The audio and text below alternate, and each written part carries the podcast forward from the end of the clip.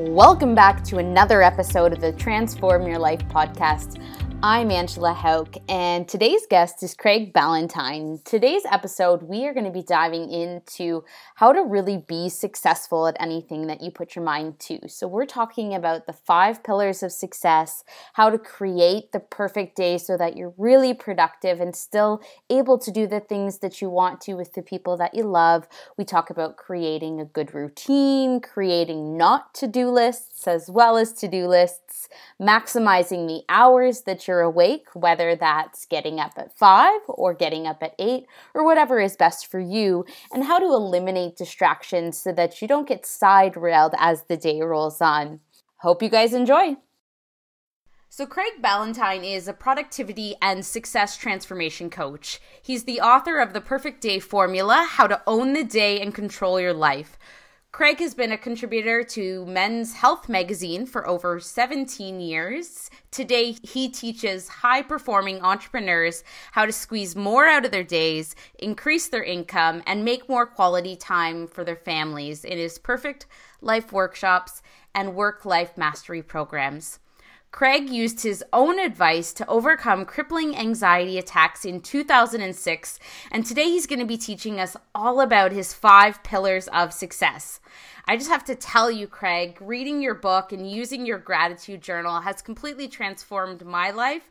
So I just know that our audience is going to get so much value from the information that you share in today's episode. And I just want to welcome you and say I'm very grateful for your time. Oh, this is going to be so much fun. I'm really excited to share my story and, and I want to hear more about how it's changed your life. So this is going to be awesome. Awesome. So, Craig, let's just kick things off by telling everybody where you're from and, and what you're all about. Yeah, so I grew up in Stratford, Ontario, which is the hometown of Justin Bieber as well.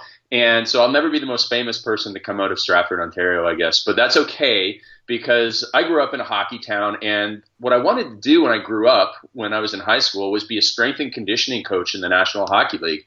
And so that sent me down the path of going to this school called McMaster University. And while I was in McMaster University doing my um, master's degree in exercise physiology, I was starting an email newsletter about training, and I sent one of the issues to Lou Schuler, the men's fitness editor at Men's Health magazine. And he put one of my articles in the magazine, and that allowed me to have massive credibility in the fitness industry. And I started building a business around that in a program called Turbulence Training, which is not something that a fitness competitor would use because it's it's more like for a person who reads Men's Health magazine, a busy father, or a, a, woman that reads Oxygen magazine or Women's Health magazine, someone who's really busy, doesn't have maybe five hours to train per week, but you know has about three and wants to lose weight and get in shape. And so I built this program based around interval training and high intensity training back in 2001. I mean, it was it was popular among strength coaches, but it wasn't really popular among the masses like it is now. So it was kind of new and allowed me to stand out. And I built a great career around that. And I was fortunate enough to help a lot of people with that program. Excellent. Now let's dive into some of the challenges of that period in your life. So, you mentioned in your bio a little bit about these anxiety attacks that were happening in 2006. So, can you tell us a little more about those? Yeah, so I got really fortunate in 2006 that all the work that I had done with my online business allowed me to stop being a full time personal trainer. And so I was living in the big city of Toronto and really enjoying life, but also working a lot. So I'd probably work like 12 hours a day, and then I'd go out, you know, Thursday, Friday, Saturday night, very late, get drunk, hungover, and it all caught up with me. And so I ended up having these anxiety attacks where, you know, one morning I woke up and it felt like a sense of impending doom. That's the only way I could describe it. And it got worse and worse over the course of the day. And eventually I had the symptoms of a heart attack. I had tingling from the top of my head down to the end of my fingertips. I had tight chest, elevated heart rate. I couldn't breathe properly. And that went on for six weeks straight. And I mean literally six weeks straight. I could barely fall asleep at 11 o'clock at night, and I could only sleep until about 3 o'clock in the morning. And eventually I gave up and I went to the emergency room and walked in and said I was having a heart attack. And so that was kind of like the lowest point in my life. And it was all brought on by myself. But in addition, I'm kind of a wound up person, type A person. And I was holding a lot of my emotions inside. And so that uh, is why I had them in 2006. And then I sent kind of set myself down this course and this path of trying to figure everything out. And I discovered a lot along the way and was fortunately able to overcome the anxiety. Mm-hmm. And how did you do that? How did you get yourself out of that dark place? Well, I decided uh, because when you have anxiety, it is just a real incentive to go and improve your life and improve your structure and and overcome things. And so I started doing yoga and meditation and qigong, which is a standing meditation, and tai chi. And I really hated all of those things, but when you have anxiety, you'll do anything to overcome it. And so I didn't go on any pharmaceuticals, but I do recommend that anybody who has severe anxiety, definitely go to your doctor, get checked out. And uh, you know, I went to the emergency room not just once but twice, thinking I was having a heart attack. And they did a lot of physical tests on me. And and when they told me that there was nothing physically wrong with me, that was a big weight off my shoulders. Plus, I was learning how to breathe properly, which sounds kind of weird to know that you were not breathing properly for like 30 years of your life, but I wasn't. I was breathing from my upper chest with these short, shallow breaths. And when I did that, that would actually increase the carbon dioxide levels in your blood, and then therefore that would increase the levels of epinephrine, which is uh, commonly known as adrenaline in your blood, and then that led to the anxiety. It was just this vicious cycle that I was going down with, um, you know, my lifestyle, the stress, the uh, you know extreme work, the extreme partying, and then also the bad breathing. And so I learned how to breathe properly, you know, big deep breaths in through your nose, fill up your belly, slowly exhale, that sort of stuff. And that allowed me to calm down. And I teach everybody now who's just, even if they just feel like a little bit of stress on a normal day, not like in a full out anxiety attack or anything, but if you do a big breath, and I learned this from Dr. Andrew Weil, who's, uh, you've probably seen him. He's got a big bushy old gray beard and he's always in Prevention Magazine, but he wrote this little article about doing a four second inhale, filling up your belly, then hold that breath for seven seconds, and then exhale for eight seconds. And if you do it as little as two to four times, it will really, really reduce the stress because it activates your parasympathetic nervous system, which calms you down. And for anybody that's you know in a fitness competitor uh, competition training mode, you're probably going to get stressed out because obviously the training load is high, the calorie intake is low. Um, you might be using some you know, stimulants, and so, therefore, you're probably going to go through these periods of anxiety, which is, you know, kind of similar to my lifestyle at that time.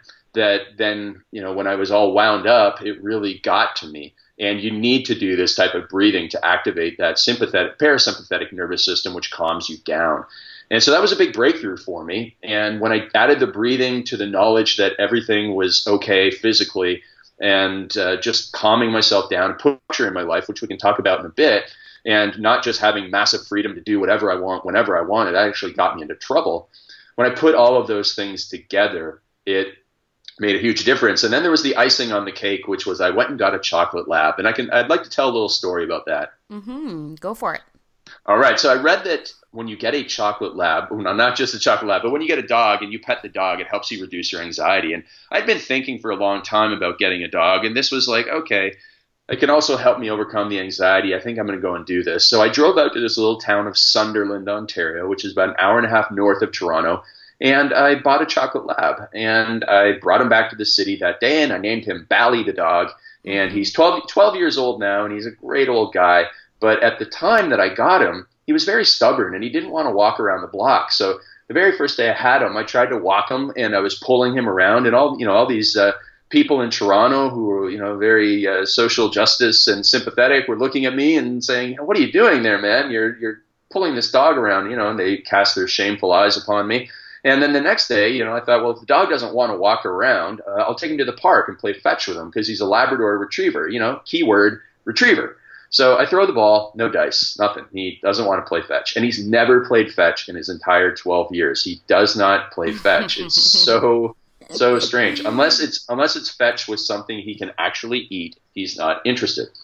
So the third day that I had him, I had to leave him in my tiny little apartment in downtown Toronto because I had meetings. So I left him and I came back about 90 minutes later and there were all these nasty notes on my door from my neighbors. I had this one uh, kind of bitchy neighbor. Uh, she never really talked to me very much except for when she left these notes on my door. And they said, you know what, if you don't uh, shut your dog up, we're going to get you kicked out. And so I realized he had separation anxiety and that I had bought the dog version of me. So, you know, mm-hmm. so so I have this little anxious dog. I'm anxious. I'm sleeping on the floor so he won't cry. It was it was a tough couple of weeks um, near the end of my anxiety attacks. But then I finally went, you know, got the okay from my doctor that I was okay. did all of these things, and magically my anxiety was lifted. I had to fight a few anxiety attacks off over probably the next nine months. But today I, I don't struggle with them at all. I've mastered the breathing. I've mastered the outpouring of emotions so that I'm not stuck in my head. Uh, I spend more time thinking about other people. How can I be generous and giving to them? How can I focus on solving their problems rather than thinking of the problems in my head? And when your wheels are not turning about your worries and fears, you can really stay out of that anxious state. So I hope that was really helpful to some of the people listening today, whether they're busy parents or whether they're going into a competition or whatever it is. But those are the things that helped me, and I, I really hope that they will help you too. Absolutely. That's that's awesome, Craig. Thanks for sharing that with us. And I do want to get really deep into these five pillars of success because they are really your trademark and they are amazing ways that people can transform all of the elements of their life, not just trying to lose weight, just really making massive transformation wherever exactly they're at. So let's dive into that. Okay, yeah. So in my fitness business, I ran these before and after transformation contests and I mean we had so many customers in our business that you know if you get a, enough people entering your transformation contest you can have some absolutely amazing like some of these people could have stepped on on stage and maybe p- placed in like the top five just from using my program. But um, no more bragging about that. But what i did was i ran these before and after contests three times a year for 10 years. So i ran 30 contests they would send in their before and after photos after using my program, but they would also, most importantly, send in a 300 word essay of how they mentally changed over that 12 weeks. And this is where the gold was because, on an embarrassing uh, point, about 80 people or 80% of people that would join my contest, where I was giving out money, at least $1,000 to the winners, 80% of people would drop out within two weeks. And I, you know, I almost took that personally because I was like, I'm giving you money. Why are you not sticking around? It was so frustrating. And so I realized the people that stuck with the program, that won the contest, they had these five commonalities in in place. And I'll tell you about them. I'll list them out in a second. But that was in 2008 when I realized what the five pillars of success were. And then I looked back upon my anxiety uh, transformation. I realized, oh my goodness, I didn't know these five pillars during the anxiety attacks but they were something that I used to overcome the anxiety. So, so they go like this better planning and preparation is pillar number one. Pillar number two is professional accountability. This is like having the coach in your life. Pillar number three is positive social support, which is like having the cheerleaders in your life. Pillar number four is a meaningful incentive. And pillar number five is the big deadline. The big deadline is actually probably the most important of them all. So How's about I break them down? Does that sound good? Sounds awesome. Okay, so better planning and preparation than ever before. Now, anybody who's gone into a fitness competition more than once realizes that the better planning and preparation that they do, and probably the second time around they can do better planning and preparation, they get better results. And it goes with anything in life. If you want to find your life, you need to do better planning and preparation about who you want to meet, where you need to be, and all of these things. It, these five pillars work for everything. In my anxiety attacks, I had to do better planning and preparation about overcoming temptations, about putting structure in my day and, and an end to my work time, and making sure that I was not drinking too much caffeine. And when I had better planning and preparation, I was able to overcome it. So that's the first pillar. The second pillar is professional accountability. And again, this is like having a coach. So when you're going into a competition, you know, they go to you to get coaching for competitions. That's why you are the expert. And so I went and got a coach. Um, at the time, I was getting business coaching. I was also getting coaching on yoga and meditation.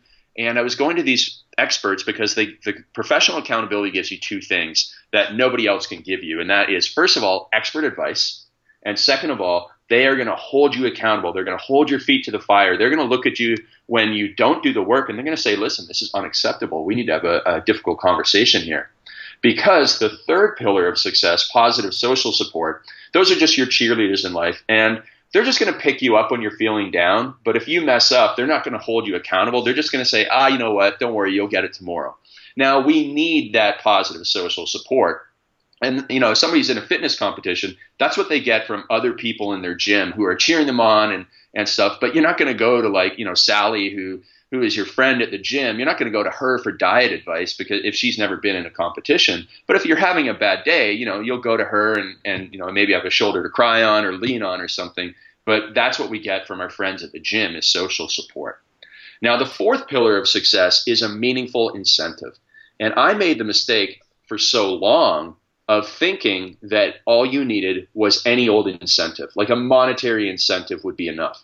But you know, 80% of people were dropping out of my contests and they had the chance to win money. So clearly, money is not a meaningful incentive for most people when they get a couple weeks into a new diet and exercise program. They're like, you know what? That guy can keep his money. I'd rather have my pizza and my favorite television shows sitting on the couch. Mm-hmm. So, what I realized was when I read these essays, this was probably one of the biggest breakthroughs from the essays was that the people who won the contest, you know, these 45 year old men and women from all over the world, they did it because their doctors said to them, like, you know what, if you keep this up, you're not going to be here in 20 years when your kids graduate college or when your kids have children of their own. Or heck, you know, you might, you might not even be here in five years. You really need to change your life. And so that was a meaningful incentive that got them to stick to it. And that was really, really a big aha moment in my life because I realized even for my own personal transformations, you know, sometimes I'll say I'm going to take up a new habit and I drop out. And, and in reflection, I go, you know what? That habit didn't mean anything to me. It didn't really matter if I learned how to play chess, which is one thing I tried to do a couple years ago. Mm-hmm. It just totally didn't matter. But then, you know, with meditation, I had, I had uh, tried it a couple times and, and given up. And then one year, I remember actually it was the date, it was January 31st of 2013. I said to myself, you know what, I really need to make meditation a habit. It'll help with the anxiety, it'll help with my um, comparison syndrome and my envy of other people and you know all the stuff that social media brings to so many of us and i thought if i can take up meditation it would be a real benefit to my life and so i haven't missed a day of at least five minutes of meditation since january 31st uh, so that actually marks five years this week, uh, you know, that we're doing this podcast is five years that I've been meditating at least five minutes a day. And most days are about 15 minutes. And it has made a huge difference in my life because there was a meaningful incentive that kept me going on it.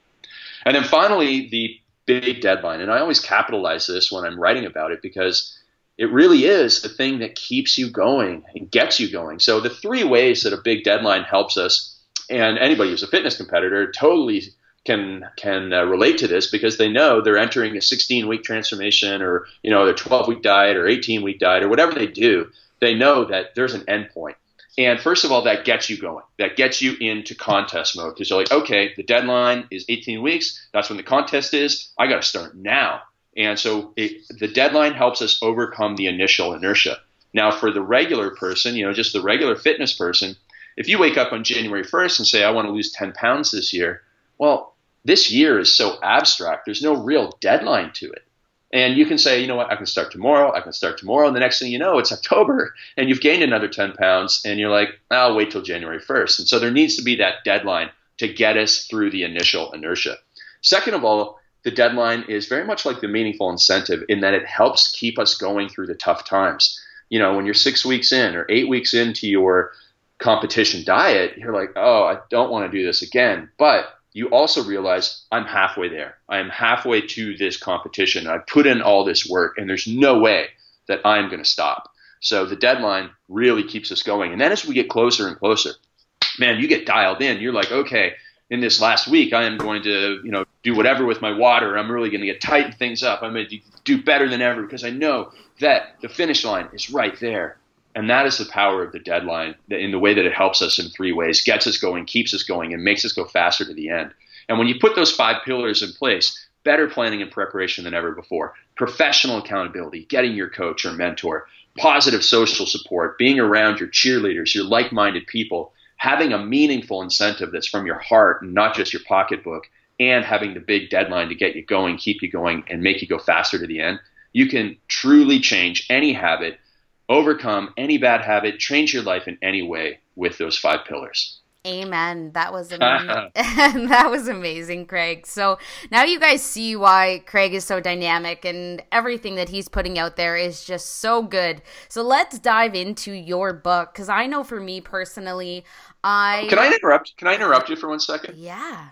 Yeah. So you met you you described me as dynamic. If people go back and watch my YouTube videos from 2007, they will say, "Oh my God, this is a robot in a human's body." Like I was so boring and monotonous in my YouTube videos, and some some of some of those videos have been watched over two million times uh, on because they've just been around so long and they have the right keywords. But you, if you watch, you will just see like this person is so boring. And so I used those five pillars to become a more energetic speaker. I did better planning and preparation. I would watch my videos and it was so painful, but I would watch them and go, how can I do better here? How can I come off more energetic at the start? And I would practice, practice, practice. And I hired speaking coaches. I probably spent I spent a lot of money and I've hired multiple speaking coaches who have helped me craft stories and come off more energetic. Plus, I've actually done 175 podcast interviews in the last 18 months promoting my book so that I've had lots of practice. And then I have social support every time somebody you know watches a video and says, "Man, you were great," or you know the compliment you gave me, it makes me go and want to become better. And then a meaningful incentive, I really want to get my book in the hands of so many people. So that's why I went out and became a better speaker, a better interview on podcasts, better on video. And so now I'm very fortunate that one of my high energy videos on YouTube has more videos that, or more views. It has my best one has 2.6 million views now, and it's high energy uh, compared to the old boring one, which I think is around 2.1. So I'm very fortunate about that. And then finally, big deadline. You know, I would I would get booked for speaking, and I'd be like, okay, I've got to get better. I've got to practice, practice, practice. You know, for the speaking gig, or you know, for this next podcast, I want to bring the energy, and I mentally prepare, and I write down and you know, now I've been able to tell these stories in a way that is just better and better every single time, even if it's just 1% better. So that's what I've been able to do. And you can see, again, how those five pillars apply to anything. So I hope that people out there will take them and use them and teach them to their children and share them with their friends. And so uh, thank you for letting me interrupt you there. Yeah, not a problem. Not a problem. I love the practical application that you're bringing as well because I think some people who maybe aren't even in the fitness space or even working on becoming healthier, I think that this is so applicable to every element of trying to become better. So I think, yeah, thanks for using that as a personal example, even though you are somebody who's at the level that you're at right now. I love that you're still continuing to learn and grow and become better and just continually improve versus staying stagnant with where you're at. So that is awesome as well. So diving into your book, Perfect Day Formula, I want to know where did the inspiration for the book come from, Craig? It really does, uh, does come from that anxiety issue that I had back in 2006. And so, you know, I was pretty regimented before then, but you know, I realized uh, slightly after the anxiety, I didn't. I no longer had to get up at six o'clock in the morning. I'm going to sleep in because that's what people who have internet businesses do: is they sleep in till whenever they want and they work late but I'm naturally meant to get up early in the morning. I love the peace of the early mornings. I love writing in the early mornings, and so I was kind of going against uh, my will, my my best intentions. And so I realized one morning I woke up at 7:30 and I started checking my email, and I'm like, I'm feeling anxious again, and this has got to change. And so I started doing a deep dive into the habits of very successful people and very successful writers and I started getting up five minutes earlier every couple of days until I was getting up at about 5:30, and I was like, "Oh, I really like this. I really like this early morning time, and I'm so much more productive." And at nine o'clock, when it comes around, and and I feel like you know maybe I'll go and check my email, I don't feel guilty because I haven't gotten something done. So that is that was the start of the whole structure thing.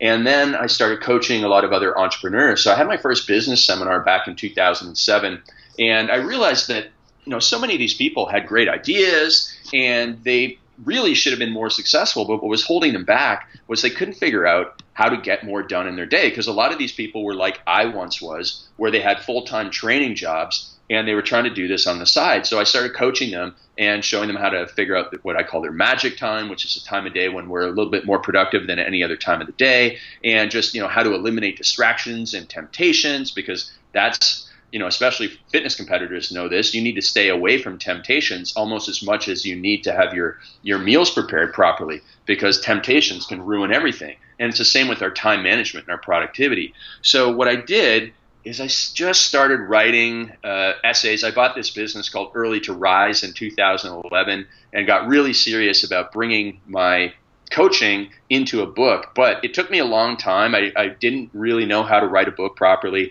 and so it took me way longer than than it should have.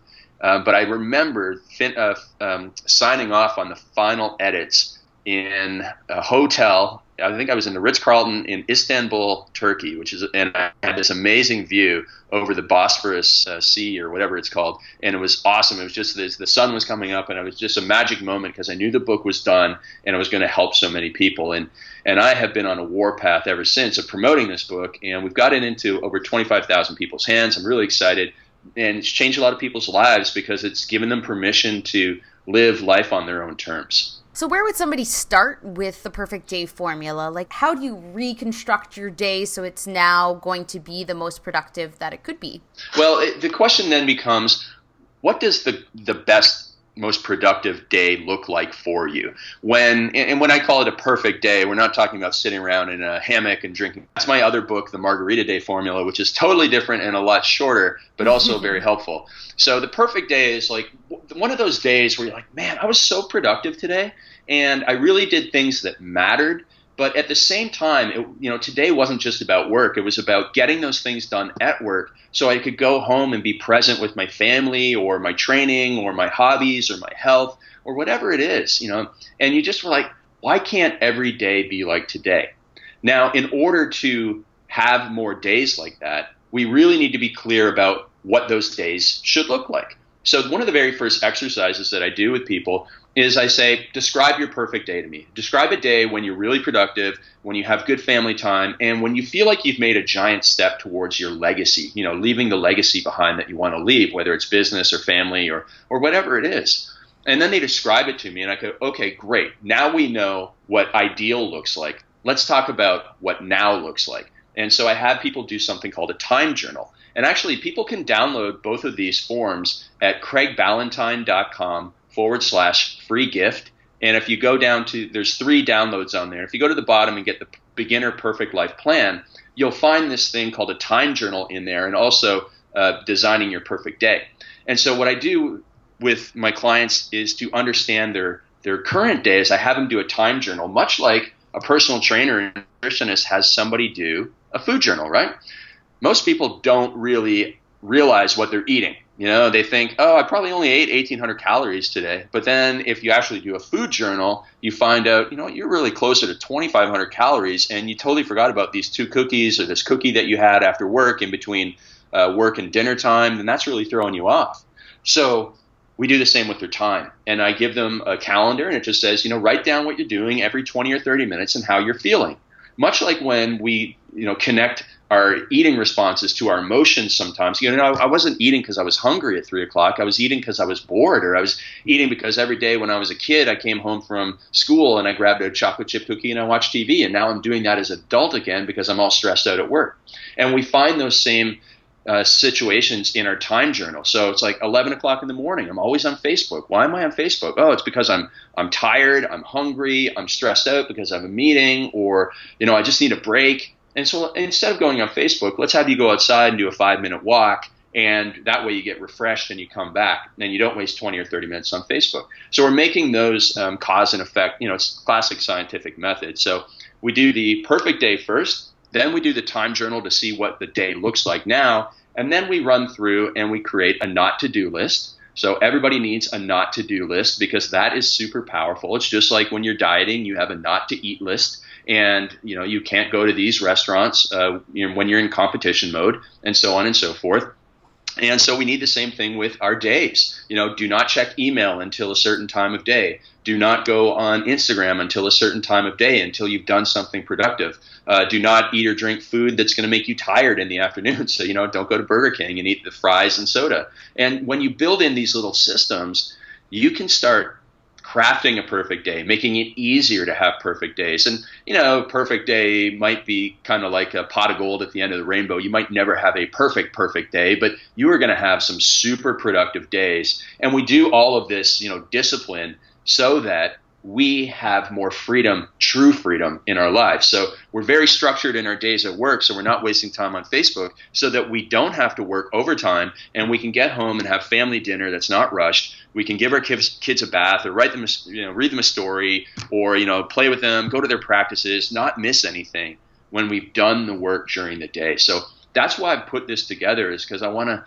I want to help save people from wasted time because it is our most valuable and precious commodity. And so that's what's driven me to do this. And that's how I help people. And that's where I show them where to start. Mm-hmm. I just want to take some time now to share a little bit about my experience with Craig's book because it has been something that I've been applying pretty aggressively over the past few months. And I've had a lot of people reaching out to me asking me how I got started with restructuring my day. So, what I was noticing prior to changing my schedule was that I was waking up with my two year old son, and that was my initial like panic mode because then all of a sudden you're going and getting him and doing all the toddler related things and then I feel as though I have clients that I have to respond to and I'm just always playing catch up all day long versus having that structure. So what I decided using Craig's book was that okay, I have to restructure what my entire day looks like to really maximize all of the things that I'm doing with my business, with my role as a mom and and with my role also as a partner to my fiance. So I decided with the restructuring of the day that it made more sense for me to get up between 2:30 and 3:30 in the morning, spend that first bit of the day doing my meditation, doing my gratitude journal, and then going to the gym for 5, and then when my son wakes up at 7, I've had a lot of time being incredibly productive. So before I take him to daycare, I have an opportunity to just spend an hour and a half completely engaged with him. So having breakfast with him, being able to read books with him, being able to watch Paw Patrol with him or whatever it is that he is really needing from his mom at that moment. And then I can take him to daycare, do my client calls throughout the day, and then pick him up from daycare and be able to have a nice time in the evening with my fiance where I'm not on my phone or where I'm not being pulled in all of these different directions business wise because I've got the business taken care of throughout the day. And one interesting part about that is that Craig also mentioned the not to do list. And this is something that I suggest with a lot of my clients because creating those rules in your life can really create an amazing framework. So, yes, it means that I'm going to bed between seven and eight every night, but everybody in my life now knows that that is part of my routine and they know that I'm going to be going waking up early and that's part of my routine as well. And and creating that framework really has created a ton of freedom. So Craig thank you so so much for sharing the information for giving such a great framework that so many people are really going to be able to apply to their day. Now would you be able to tell us a little bit about your daily routine and your not to do list yeah, absolutely. And so that is an amazing story that you just told. That is so so cool.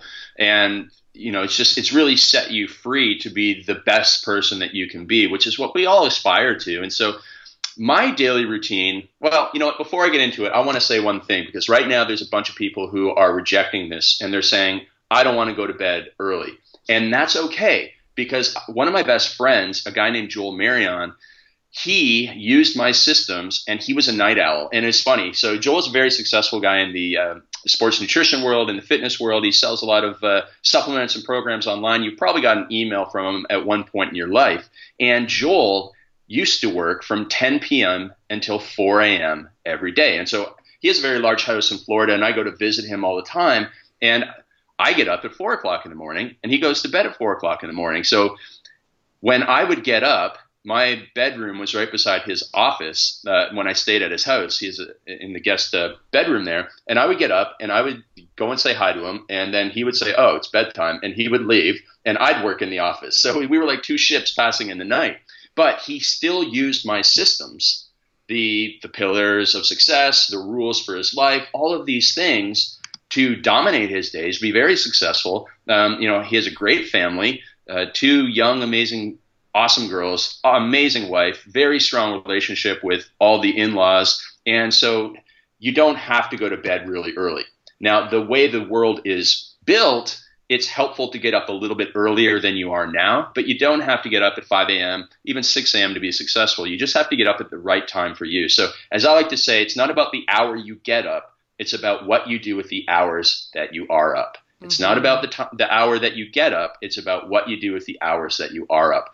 The thing is, if you get up at eight o'clock and you have to be at work at nine, it becomes very difficult to fit in success in the way that the world is structured. Unless you have incredible level, levels of discipline where you can go home at night and do a lot of the priority things. But if you have kids or, you know, if you're in a relationship, a new relationship that, with the person that wants to spend time with you, you know, almost every night and watch Netflix and do all this stuff, it's pretty hard to pull yourself away and go and work from 10 o'clock till midnight like a lot of people say they're going to. So I actually believe that it takes more discipline to be a night owl than it does to be an early riser in this day and age.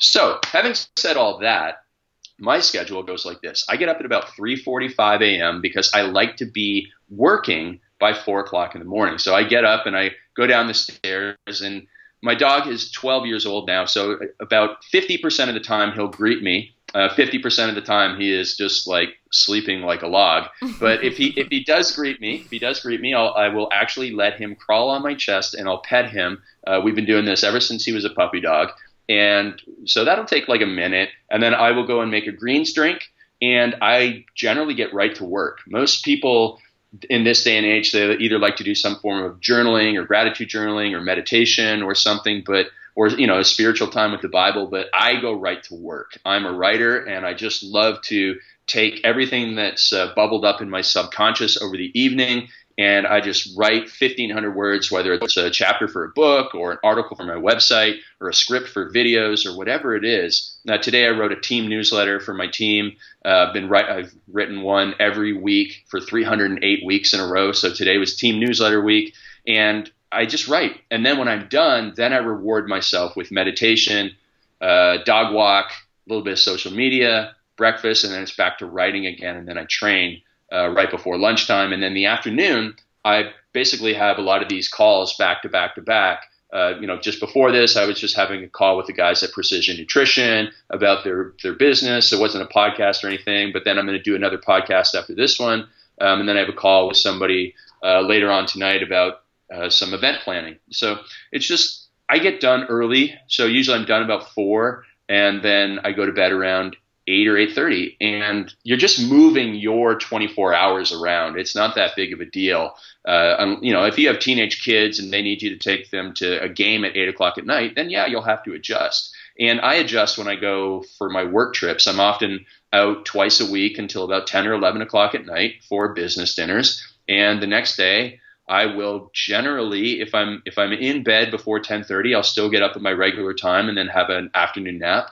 Um, if I'm up later than 10:30, then I'll sleep a little bit later. But going to bed and getting up at the same time on a regular basis was one of the things that gave me maximum energy. And I resisted this for a long, long time, probably seven years. My mentor told me about it when I was. I resisted it till I was 32. But when I started doing it, it doesn't matter what time you go to bed. You can go to go to bed at midnight and get up at 8 a.m. But if your body craves routine and it's really really helpful for you to do that you will just you won't be dragging your butt on monday morning because you couldn't fall asleep on sunday night because you slept in on sunday morning so keep that in mind but that's my schedule and i'm happy to answer any other questions about it and or you know what i do or how i you know made the transition but it's really about getting that structure and routine. Now, for somebody who maybe wants to try getting up a little bit earlier, but can envision themselves getting up multiple hours earlier, what's the starting ground for that? Do you say get up five minutes earlier, get up 15 minutes earlier? What do you do as a transition? That's a really great question. And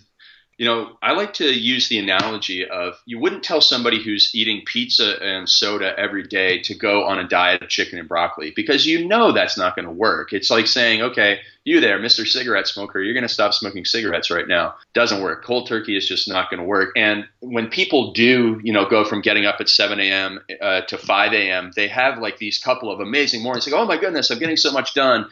And then, you know, jet lag hits them and they they sleep in and they go, you know what, this whole getting up early in the morning thing, it's ridiculous. It's a bad idea. So I, am with you. Like, and what I did was five minutes at a time.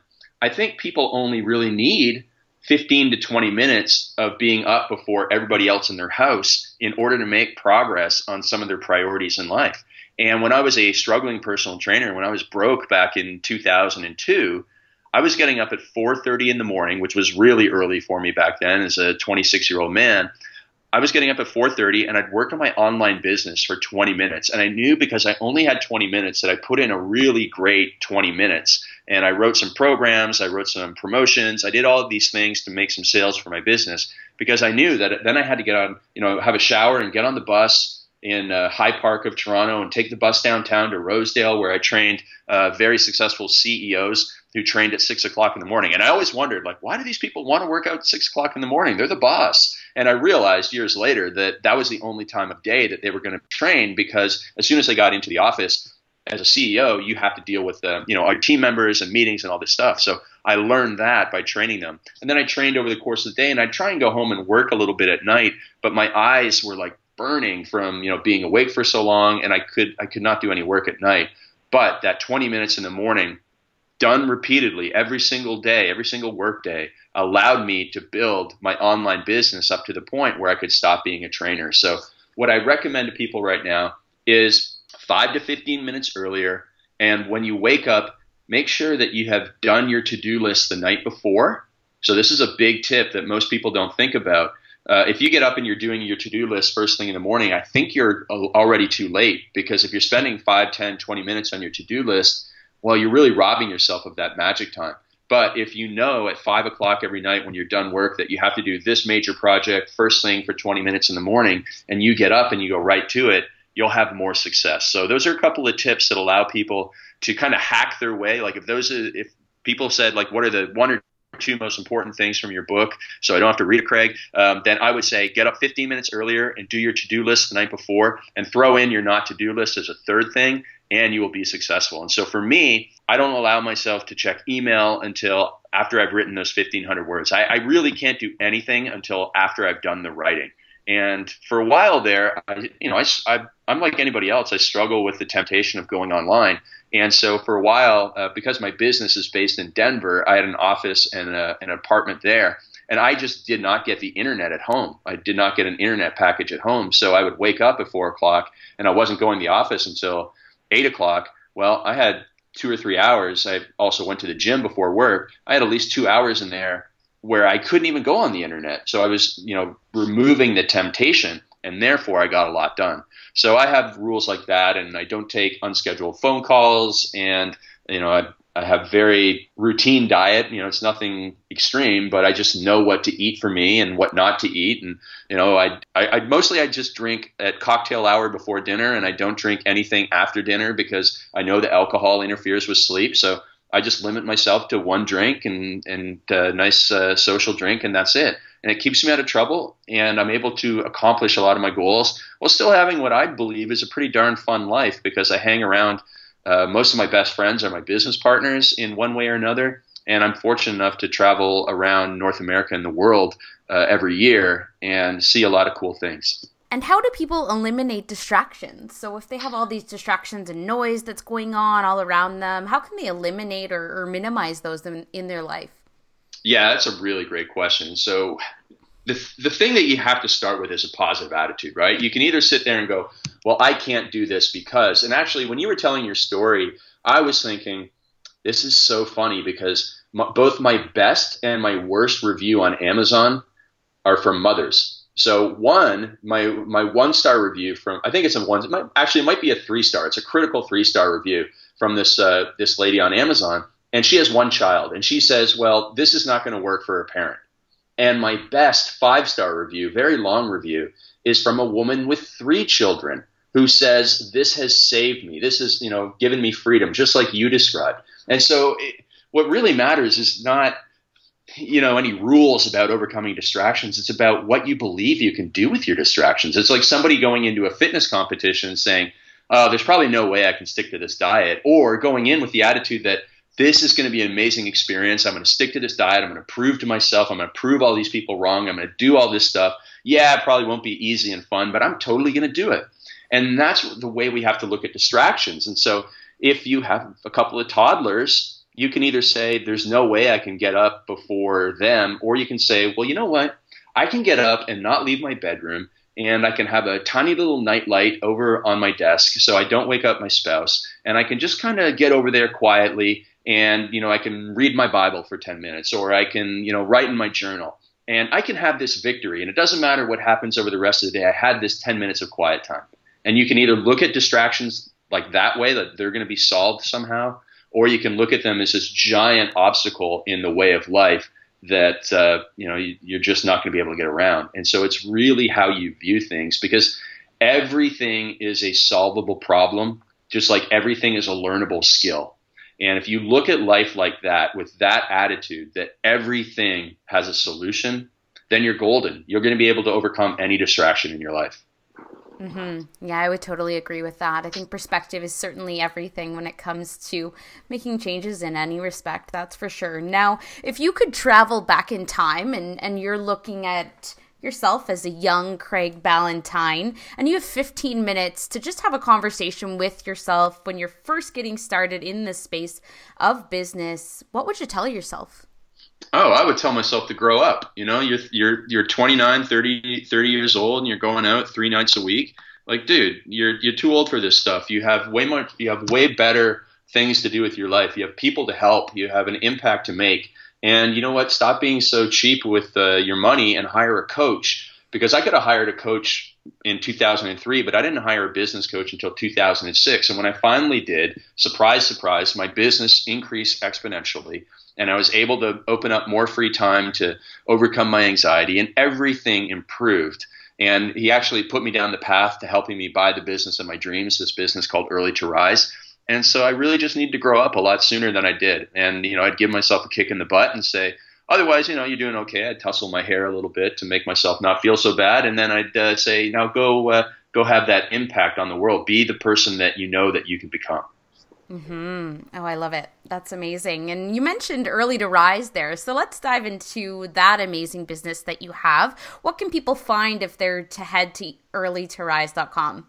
Yeah, so this business has been around since 2000. I bought it from my mentor, a guy named Mark Ford, and I bought it from him in 2011. And Early to Rise has been a website that has thousands and thousands of articles on building your wealth and you know owning you know starting a business owning a business managing a team um, you know, learning how to become a better writer, how to write books, how to have great family relationships. It basically it's about health, wealth, and uh, personal development and success. And so I continue to write the articles on that site, and we also have guest contributors. And so really, whatever you're looking for, whether it's personal development, health, self improvement, or you know, wealth improvement, you'll find the relate. Uh, the resources that you need there. And we just have thousands of free articles on the site. And so I'm really grateful that I was able to take over this business from my mentor who was ready to move on to other things. And it's been a really great experience. And it's just, it's, it's something that I wanted to own when I, in 2006, when I hired my first business coach and he helped me buy it five years later. So it was an exciting time. And uh, now I'm working with my mentor to bring, bring him back and maybe create a new wealth building product for our, for our readers. Very cool. You have two more cool projects that I want to share with our audience. So, the first thing I want to talk about is your Toys for Tots charity drive. What's that all about, and how could people get involved if they wanted to contribute to your charity? Okay, so this is something that was started in the United States by the United States Marine Corps.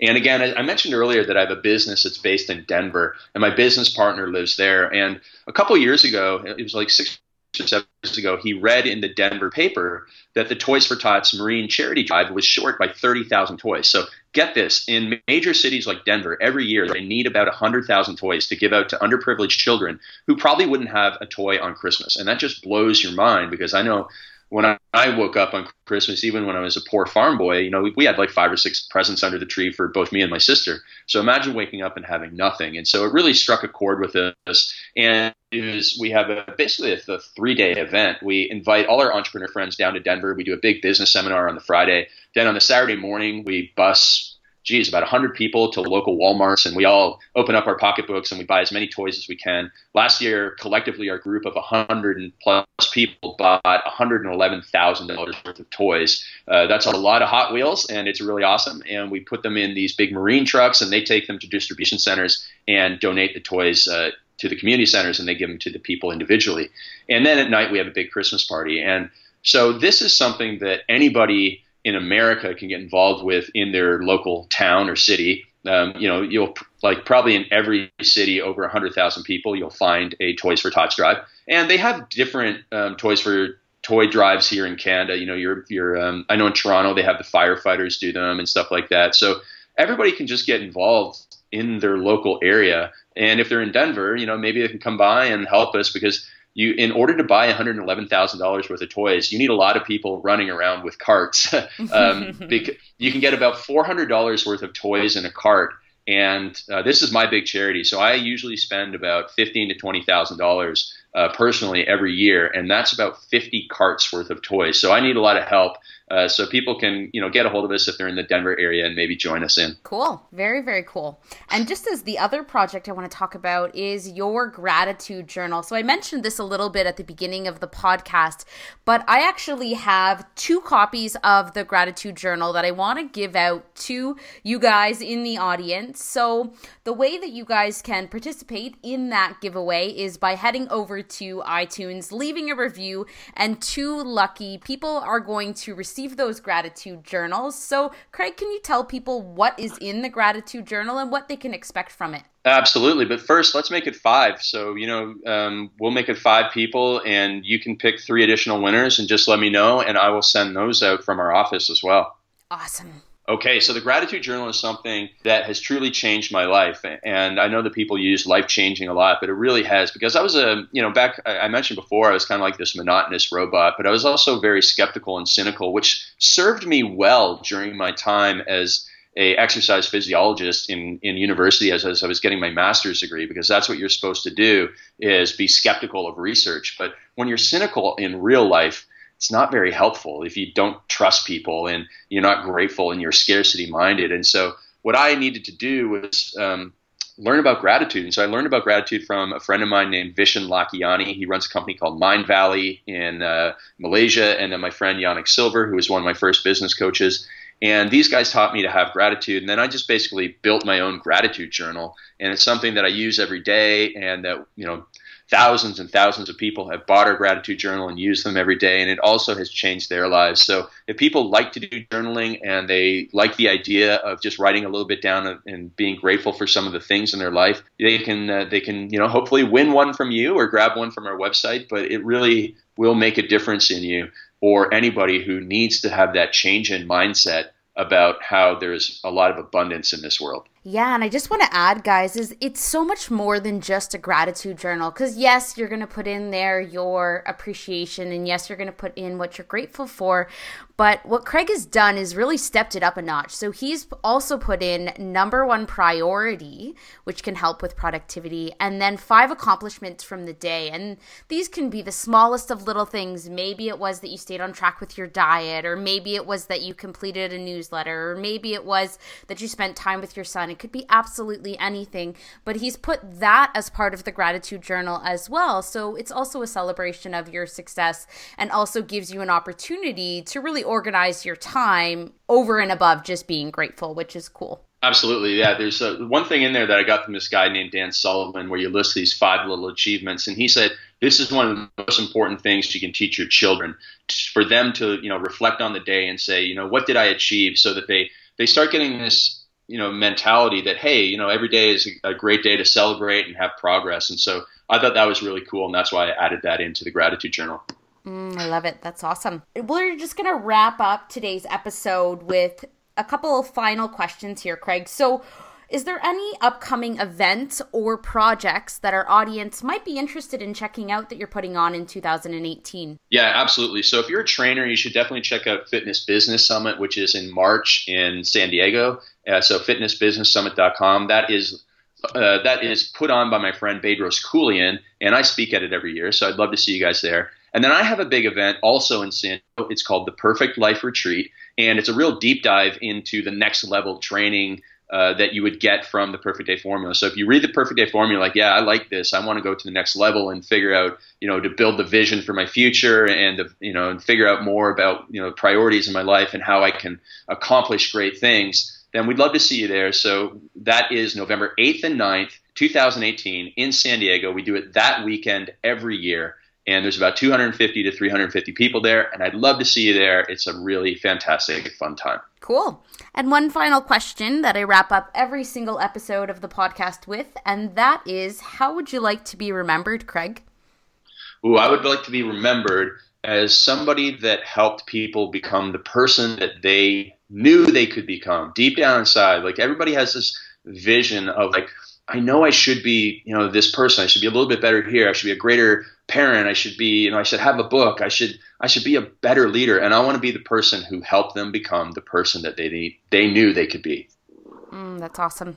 Very, very good. Well, thanks again for your time, Craig. It's been an amazing interview. I know that our audience is going to get tons of information from all of the things that you shared. So thank you for your time. I'm grateful. Oh, this was awesome. This was one of the most fun interviews I've done. And again, I've done 175. So thank you. It's a great interview, and you rocked. All right. Thanks so much, Craig. Have yourself a good day. You too. That's a wrap for another episode, guys. Thanks again for tuning in. And I really hope that you're one of the winners of the gratitude journals that we're giving away. So, five copies. All you got to do is head on over to iTunes and leave us a review. Let us know how you feel about the podcast. Are you liking what we're talking about? Are there some good takeaways that you've been able to apply to your life? I'd love to know what you guys think. Hope you guys have an amazing week, and we'll catch you next time. Bye.